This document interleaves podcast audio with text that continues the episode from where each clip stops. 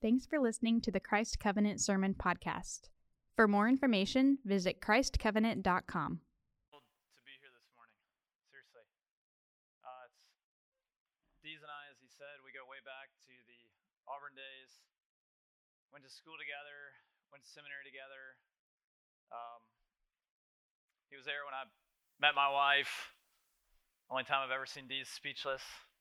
Um, when I told him after three months of knowing this girl that I was going to marry her.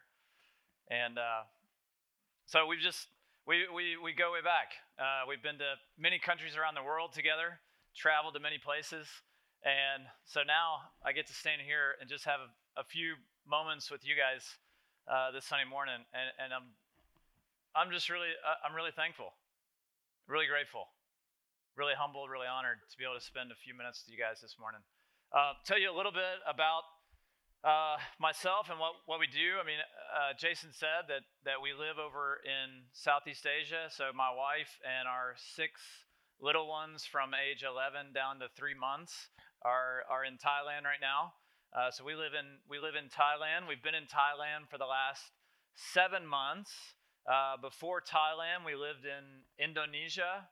Uh, we were in Indonesia for about 11 and a half years and we're working with uh, a Muslim people group there and trying to do um, discipleship and church planting among this uh, Muslim people group there. Took a new role with our organization. We're with the International Mission Board.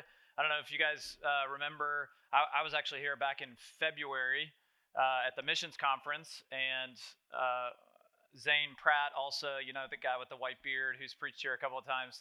Uh, so he and I with the same organization. He's a vice president with our organization in Richmond, Virginia, and and um, so I, I, serve as what's called a, an operations director over Southeast Asia. So kind of looking at all of Southeast Asia. And you might say, uh, okay, you keep saying Southeast Asia. What what countries does that include? So there's a few countries included in Southeast Asia. You've got basically the islands, what we differentiate between the islands and the mainland. So you've got Indonesia, which is actually the largest Muslim country in the world. It's not in the Middle East. And so we hear about lots of the Middle East from Josh earlier, but uh, Indonesia is the largest Muslim country in the world. And then you've got the Philippines, and then you've got uh, Malaysia.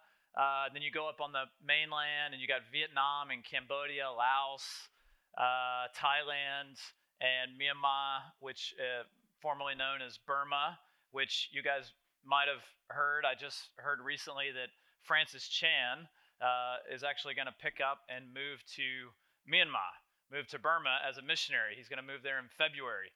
Um, and so, you know, uh, Jason and I were talking about it. Jason said, "Yeah, some guy came up and said to me like, wow, it's like really amazing that like Francis Chan is moving to to Burma to to Myanmar." But we've actually been sending missionaries to Myanmar for a long time now.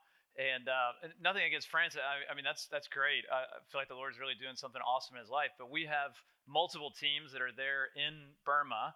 And uh, actually, Jason and I are going to get to go visit a couple of them uh, next February.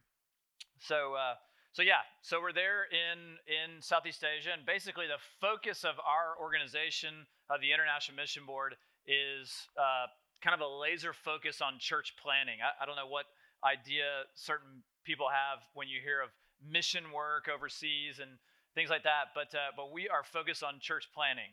We're looking at taking the gospel, seeing it planted in the lives of new believers, discipling them, gathering them into a community of believers, and uh, planting churches all over Southeast Asia. That's what our about 400 missionaries do in, uh, in Southeast Asia that, that we get to be a part of. Uh, this morning, we are going to look at the book of Acts.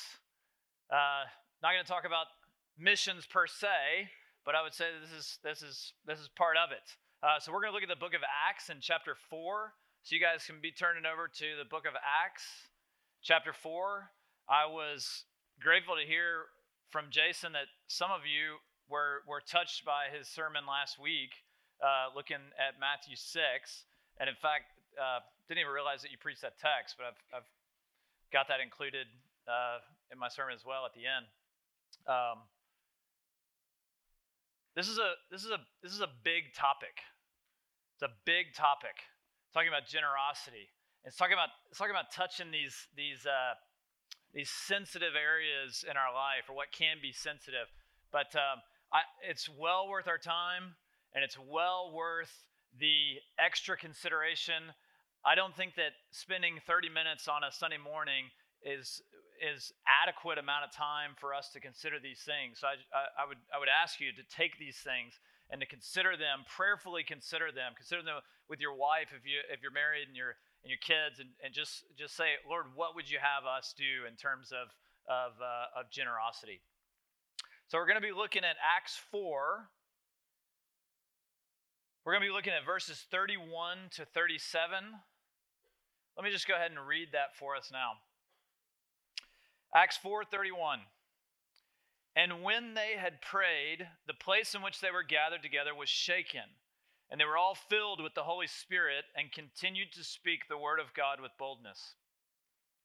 Now, the full number of those who believed were of one heart and soul, and no one said that any of the things that belonged to him was his own, but they had everything in common.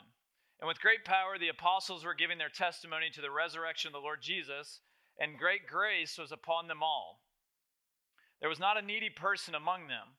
For as many as were owners of lands or houses sold them and brought the proceeds of what was sold and laid it at the apostles' feet, and it was distributed to each as any had need. Thus Joseph, who was also called by the apostles Barnabas, which means son of encouragement, a Levite, a native of Cyprus, sold a field that belonged to him and brought the money and laid it at the apostles' feet. This morning, this is what I want us to get out of today. When the Spirit of God fills a person or a community of believers, a church, when the Spirit of God fills a person or a church, the result is a focus on others, which is characterized by generosity. And I would say in this case, it's characterized by extreme generosity. Okay? So when the Spirit of God fills a person or a church, the focus is gonna is it's gonna take us to focus on others. And and and in this particular text, it's characterized by generosity or, or extreme generosity. Um, so kind of got three points that I just want us to want us to look at as we as we dive into this text and see what the Lord has for us this morning. The first of those is that the, the Spirit, I would say, is the distinguishing factor in this text. Okay? The Spirit of God is the one that's making the difference in this text. He's the key to this entire text. And this is a this is a very important point. I, I, I hope we'll see why. But if you just read this text without the Spirit, we can go off in all kinds of directions. Okay? So the Spirit's the key. You cannot read verses 32 to 37 without reading verse 31. Verse 31 again, it says, And when they prayed, the place in which they were gathered together was shaken, and they were all filled with the Holy Spirit and continued to speak the word of God with boldness. So, verse 31 kind of gives us a window, or it's almost like a platform, a foundation for verses 32 to 37 for all this generosity that we see being carried out in, uh, in this first church that's in Jerusalem. So, I mean, we, we see this this generosity, this desire to sell their valuable possessions and to meet needs in the church. And um, the reason that all this is taking place is because they have had an encounter with the Spirit of God. Something that every single one of us desperately needs in our lives. And it's not just a one time encounter. We need to encounter the Spirit day in and day out. And when you do, or as you already have, and as you already know, your life will look different. Your marriage will look different. Your family will look different. The way you treat other people will look different. We desperately need to be touched by this same spirit. So I would say this is the distinguishing factor that's going on in this in this text. You know, this is coming. Acts four is coming at a at a crucial time in history. Okay, I feel like we would be amiss to not pay attention to the context of what's happening in this in this extremely crucial time in history here in Acts 4. Basically, um, just weeks before this text, we know that Jesus was nailed to a cross. He was put in a tomb, and then three days later, he raises again. Okay? And then 40 days after that, he ascends to heaven. There's about 120 or so believers, maybe, you know, roughly the size of, uh, of this group in here, about half the size of this group in here. And they're, they're gathered together. And then the day of Pentecost, this Jewish holiday, is ha- this Jewish festival is happening. And, um, and they're meeting, and, and these tongues of fire descend on them in Acts chapter 2, the story that we're familiar with. And, with, and these tongues of fire descend on them, and they are filled with the Holy Spirit, it says.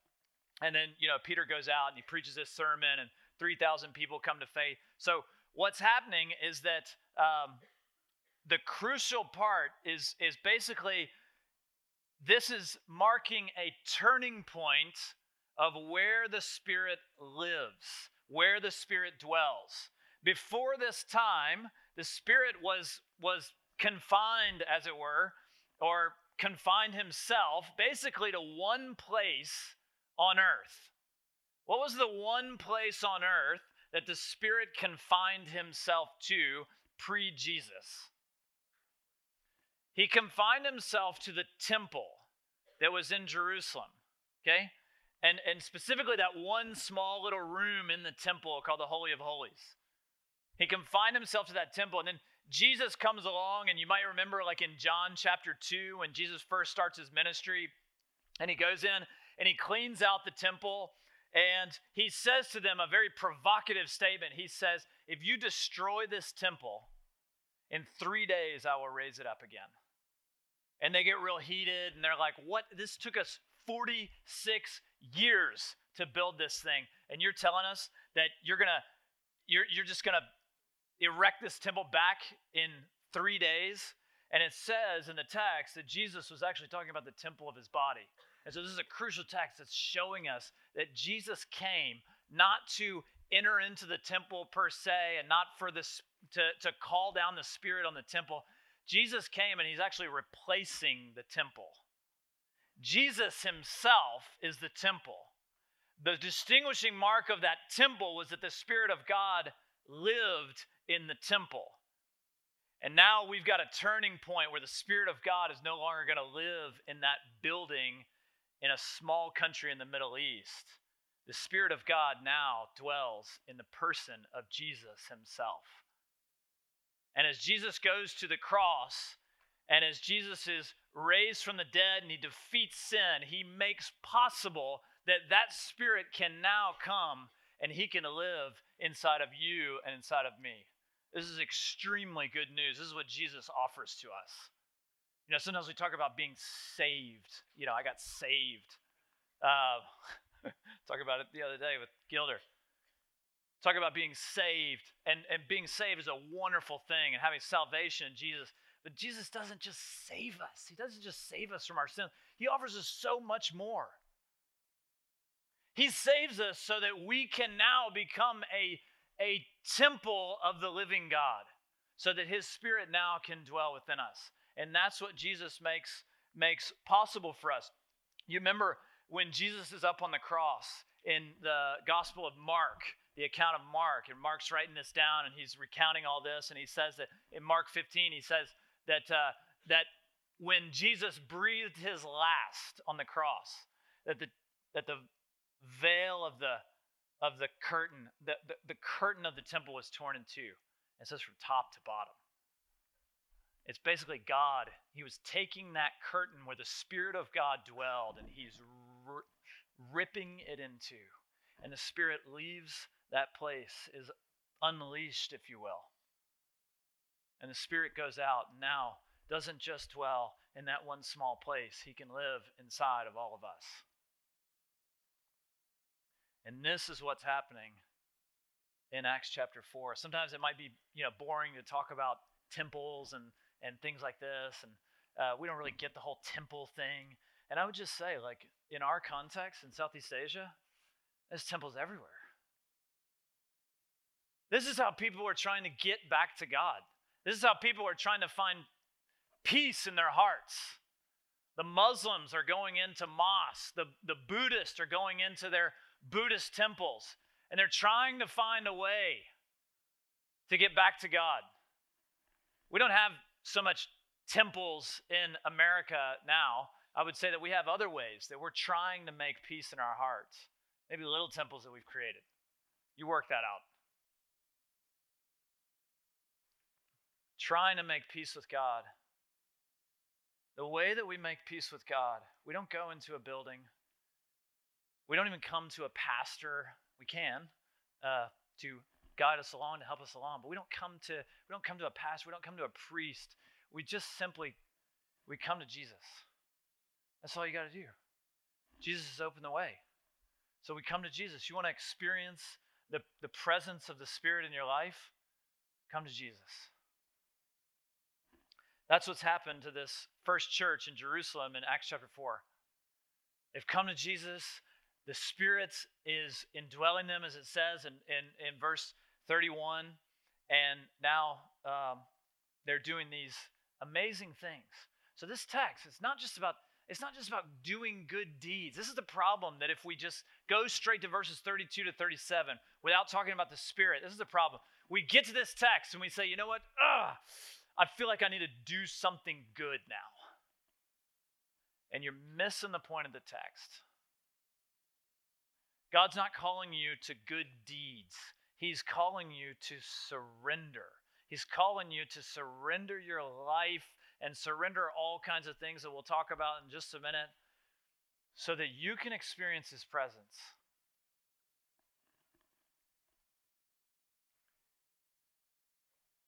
Second thing that I want us to see out of this text is uh, the result of being spirit filled is that we will have a, a, a, focus on others. We'll have a focus on others. Okay? This is a, this is a, this is a mark of the, of the Christian walk here. Um, it's easy to see in this text the focus on others. You look in, you look in uh, verse 32, it says, Now the full number of those believed, who believed, were of one heart and soul, and no one said that any of the things that belonged to him was his own, but they had everything in common. You go down to verse 34, there was not a needy person among them. There's an obvious focus on others. Uh, and I want to look just at the, the one individual that's mentioned in this text right here is a guy by the name of Joseph. He's down in verse 36. And uh, the, the apostles actually give this guy a nickname. And his nickname is Barnabas. Uh, and, the, and the name Barnabas, it means son of encouragement. You think, okay, he's a son of encouragement. Where's his focus? Who's he encouraging? Do you get the name son of encouragement because you encourage yourself? No. Your focus is on others. Barnabas's focus is on other people. He's been touched by the Spirit of God, and now he cares desperately about the needs of others. He, his eyes have been opened. He's able to see where others are struggling.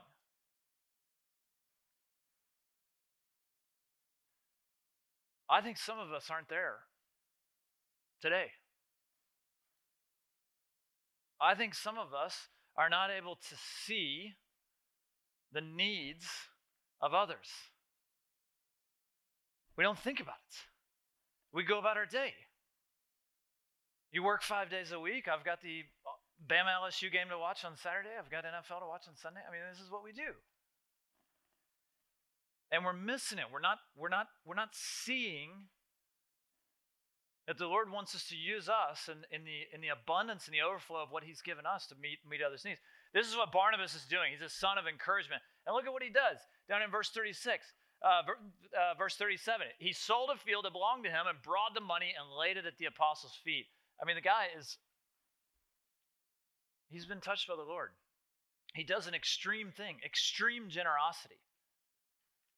And he gives it so that he can meet the needs, meet the needs of others. Um, this is the work of the Spirit in the life of a believer, in a life of someone who's surrendered their life to Jesus. What the Spirit does is he, he frees us from ourselves, essentially. Yeah, yeah, he frees us from sin, absolutely. And he calls us to, sin no more. But he, he frees us from ourself, from this constant focus on self. Something that I've, I, have yeah, an endemic problem here in the States. He frees us from that. Praise the Lord that He does that in our lives. You begin to have a focus on others. You begin to see others' needs for encouragement. You see others' physical needs. You see others' financial needs. And, and out of the abundance that the Lord has blessed you with, you begin to meet some of those needs. So I would just ask, where are you this morning? You feel like you're characterized by what you read about Barnabas? encouraging others, looking for ways to meet other people's needs? Or do you, do you struggle? If you do, just be honest. Be honest with the Lord. And say, I struggle. I struggle with being consumed with myself. I struggle with the constant focus on myself. Tell that to the Lord. He knows your heart. So you can cry out to him and you can just say, This is where I'm at. Help me. Help me not to focus on myself so much. And it's not, I just want to focus on other people. It's help me to surrender my life so that focusing on other people becomes a joy. And I find peace in that. So, where are you this morning? Looking at this text, I, I feel like there's, uh, you know, I feel like when I read this text, there's like a huge purple elephant in the room that needs to be addressed. I mean, we see this church, and basically they're selling houses and lands and giving it to the apostles, giving it to these first elders of this first church that was planted there in Jerusalem. So they're they're they're giving it to the church to meet other people's needs. And I mean the the the obvious question is, what in the world does this mean for me? What what am I supposed to do with this? And we it might be a little, you know, a little nervousness that comes up. Well, you're not calling I mean, come on. You're not calling me to do this. So I think we need to dive down just a little bit more. And I want to give you guys just a, a, a great tool for studying the Bible, okay? This is a great tool. It's the difference between descriptive and prescriptive, okay? Y'all hang with me for just a second. So, the difference between descriptive and prescriptive. So, descriptive is basically like when, you know, Luke is writing the book of Acts, he's just describing what's happening here. Okay? Prescriptive is when an author of the Bible is writing something, maybe the words of Jesus, and it's prescribing something that you and I are commanded to do. Okay? So this is a this is a this is a very useful tool. Hopefully when you're you're reading the word, I wake up every morning and spend time with the Lord in his word. And so uh, you know, there's certain tools that we can have. This is a great tool to have. The difference between descriptive and prescriptive. Okay, so the question is in Acts 4, is this a descriptive text or a prescriptive text? Well, I mean, we, we can go to other texts and, you know, like Luke 18. Remember when Jesus is talking to the rich ruler and he tells him, he says, One thing you still lack. So you can finish it. Sell all that you have and distribute it to the poor, and you will have treasure in heaven. Okay? Descriptive or prescriptive? Is that Jesus, he's prescribing that for all time that all of his followers need to do? Or is it descriptive? Is it just is it just describing Luke's just describing what Jesus says to this one guy in a in a snapshot in history. And I would say that this is a descriptive text. He's talking to this one guy, and it's not about his finances and selling everything and giving to the poor. What Jesus wants, he notices that his heart is attached to what he has. And Jesus is saying, You've got to be free from what you have before you can follow me. So, so Give, sell everything you have, give to the poor, and you will have treasure in heaven. It is a true statement. And if he had chosen that, he would have found freedom in Jesus. And he didn't because he was too attached to his possessions. That's a descriptive text. You look at uh, this same church in Jerusalem, this first church. We're in, we're in Acts 4. If you go back to Acts 2, you'll see that at the end of Acts chapter 2, uh, this same church, it says that, and day by day, they're attending the temple together. So they're going into the temple together. Descriptive or prescriptive? Is this something that the church needs to do for all time? That we need to build temples just like the one that's in Jerusalem, and we need to go into this temple, and that's where we have our worship. Did we miss something? And the answer is no. This is a descriptive text. It's describing what was going on in the uh, in the first church. Okay, this is actually a very transitional time. We already talked about this. This is transitioning from the Spirit of God in the temple to the Spirit of God in Jesus and His followers. Okay, so we don't go into temples. We're not building temples. This is descriptive. There's some examples of prescriptive in text uh, in, in, in the Bible. So, an example of prescriptive, something that God is prescribing to us, would be to love your enemies and pray for those who persecute you. Actually, lots of things that are found in what we call the Sermon on the Mount, Matthew 5 through 7, are prescriptive things. Love your enemies and pray for those who persecute you. Jesus will never go, come around to another person and say, do not love your enemies. Okay? I, I think this is a prescriptive text that we should always love our enemies and pray for those who persecute you, which is a, a, a fitting text for um, uh, even Josh's ministry, help the persecuted. We pray for those. We pray that the Lord will, will, will do a work among those in ISIS. Paul was in a quasi ISIS uh, group, if you will persecuting the church. Lord can Lord can change hearts. He can do it. Uh, so we pray for those. So that's a prescriptive text. Um, I pulled out Colossians 3:13. It says, "Forgiving each other as the Lord has forgiven you, so you also must forgive." Okay? I would say this is a prescriptive text. In Jesus, God has forgiven us of our sins. And so and so Paul is saying that because of that, because of what Jesus has done in your life, you should forgive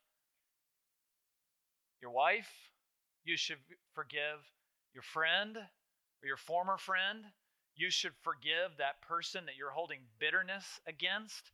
You should forgive that person. This is this is prescriptive.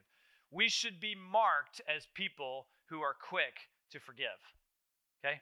So this I hope you're kind of seeing the difference between descriptive and prescriptive. So back to our text. Acts 4:32 through 37, they're selling land, they're selling houses, they're coming and they're laying all this stuff at the apostles' feet, descriptive or prescriptive.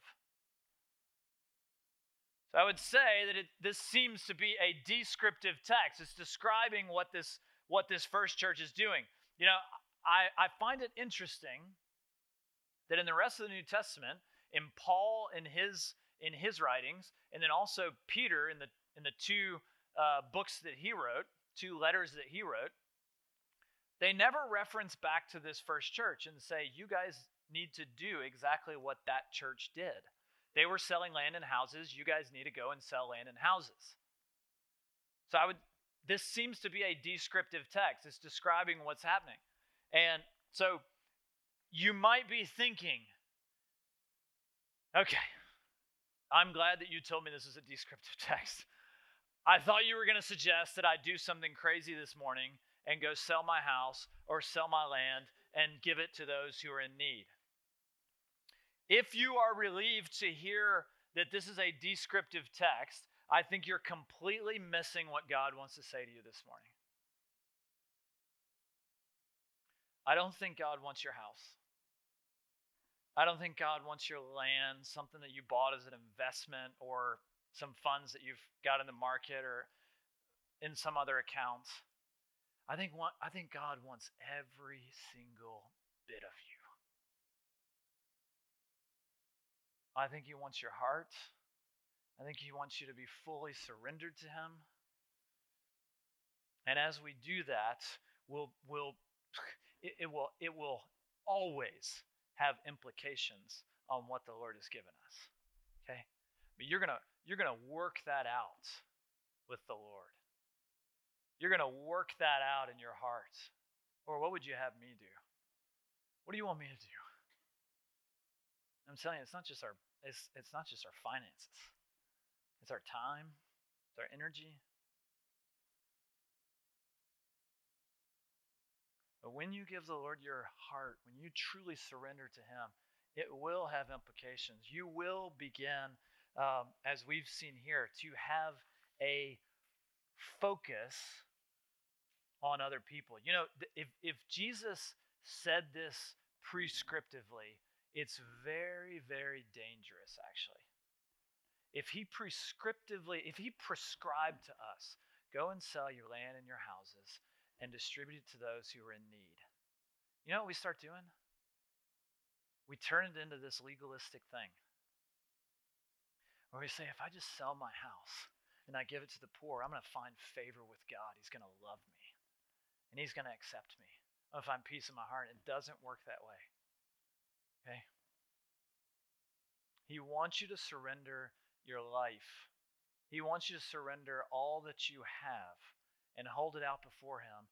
And it will inevitably, as we'll see in just a minute, it will have uh, implications. This leads us into our, our third point. So when we start to follow Jesus and we experience that indwelling or that filling of the Holy Spirit in our lives, when we begin to see the Spirit's work in our life, um, your don't miss this point.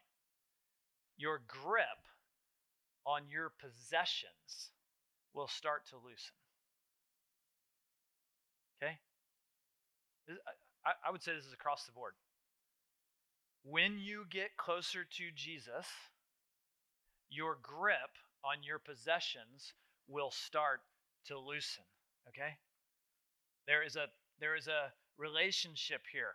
You will no longer see yourself as the one who has pulled himself up by his bootstraps and made this happen so that the Lord has blessed me. But you'll begin to see that the Lord is the provider of all things. And so everything that I have is essentially the Lord's. And you surrender that back to the Lord. And you say, God, what would you have me do? I want my grip to be loosened. I want to hold out in front of you everything that I have.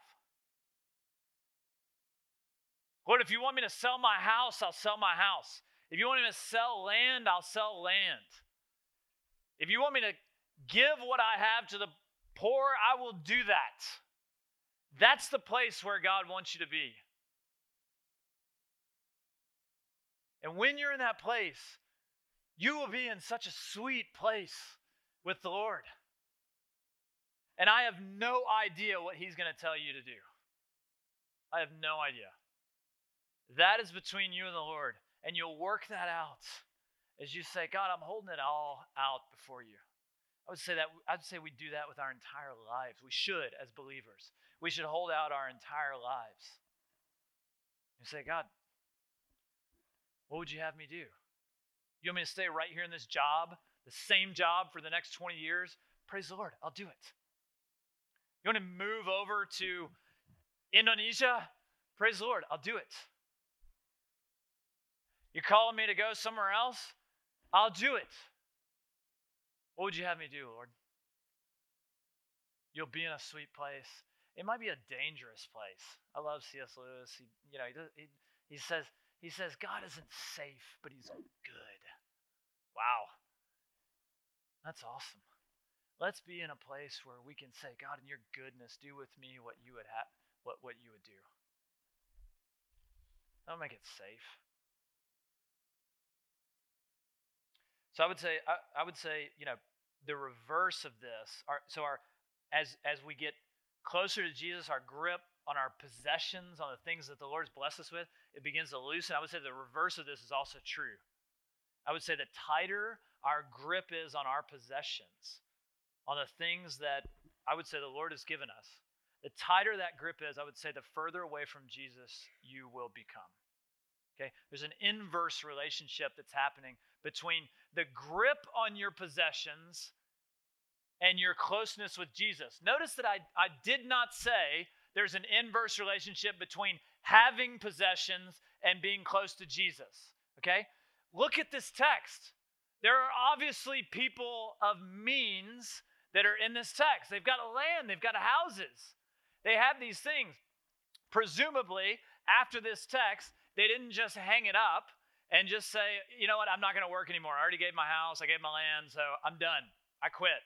No, presumably, they continue to be people of means and continue to meet needs along the way.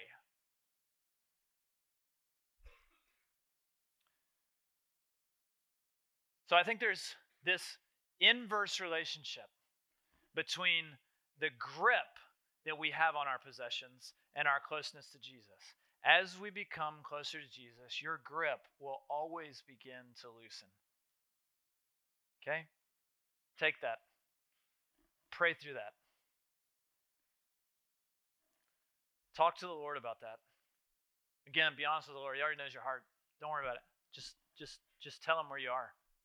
Lord, I, I feel like I have a tight grip on my possessions. But Lord, I'm in debt up to my eyeballs and I, I don't know what to do. I don't even know what to do with this text. How can I focus on other people? I got to pay off all this debt. We got to work this out. I can tell you the first step come to Jesus. Surrender your life to Jesus. Give it all to Him and say, I will do with it what you would have me do.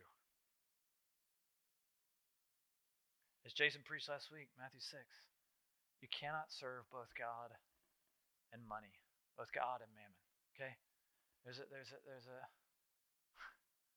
it doesn't mean you can't, you can't have both God and money. That's not what the text says. It says you can't serve both God and money. Okay? Let's consider that, work that out. So I'll say, where are you this morning? This is this is a this is a huge topic. Okay? This topic of generosity, this extreme generosity that we're seeing here in Acts 4. I say this is a, this is a massive topic. It's a, it's a, it is a heart issue. And it involves being close to Jesus, being far from Jesus. So this is massive. And I was just say, where, where, where are you this morning? What do you need to do? Have you experienced this this work of the of the spirit in your life have you experienced that loosening of your grip on your possessions? Has this led you to start to notice the needs of other people? Has this led you with the desire to meet the needs of other people and sometimes that gets all messed up? Well i don't know eh, you know eh, this person it'll work or this or that or whatever and, and we we begin to make excuses does it lead you to have that desire to say, I want to meet other people's needs? I, the Lord has blessed me. I, I, I want to I wanna bless others. Do you see yourself growing in generosity toward others as you walk with Jesus, seeking to meet the needs of others out of the abundance that the Lord's blessed you with? Leave you with those questions and uh, just want to pray for us and uh, just respond to, uh, to what we've heard this morning. Father, I, uh, I just praise you for your word, written 2,000 years ago, and yet it is so relevant to where we are in 2019 in Atlanta, Georgia. And it hits us and it challenges us. And Father, we want to just hold ourselves out before you Father, we want to surrender our lives to you. I pray for, for the folks here that are at Christ Covenant Church. And God, I ask that you would do a work in their lives, in each one of their lives, wherever they are in their walk with you, Lord, would you do a work in their lives? Would you take what we've heard this morning? Would you would your spirit speak to their hearts? And Father, would this have implications? Would we see this worked out in the lives of individuals here at Christ Covenant? Will we see this worked out in the life of Christ Covenant Church itself? And when we see Christ Covenant just be a, a beacon of light for the gospel and for Jesus, that people can say, something's going on there. And it's something different than what we're experiencing. So, God, we just pray that you would uh, do a work. We love you and we thank you for your word and for what you've spoken to us this morning. We pray these things in the name of Jesus. Amen. Thanks for listening to the Christ Covenant Sermon Podcast. If you have any prayer needs, questions, or comments about the sermon, we would love to hear from you. So please text us at 678 951 9041 or feel free to email Jason at jason at christcovenant.com.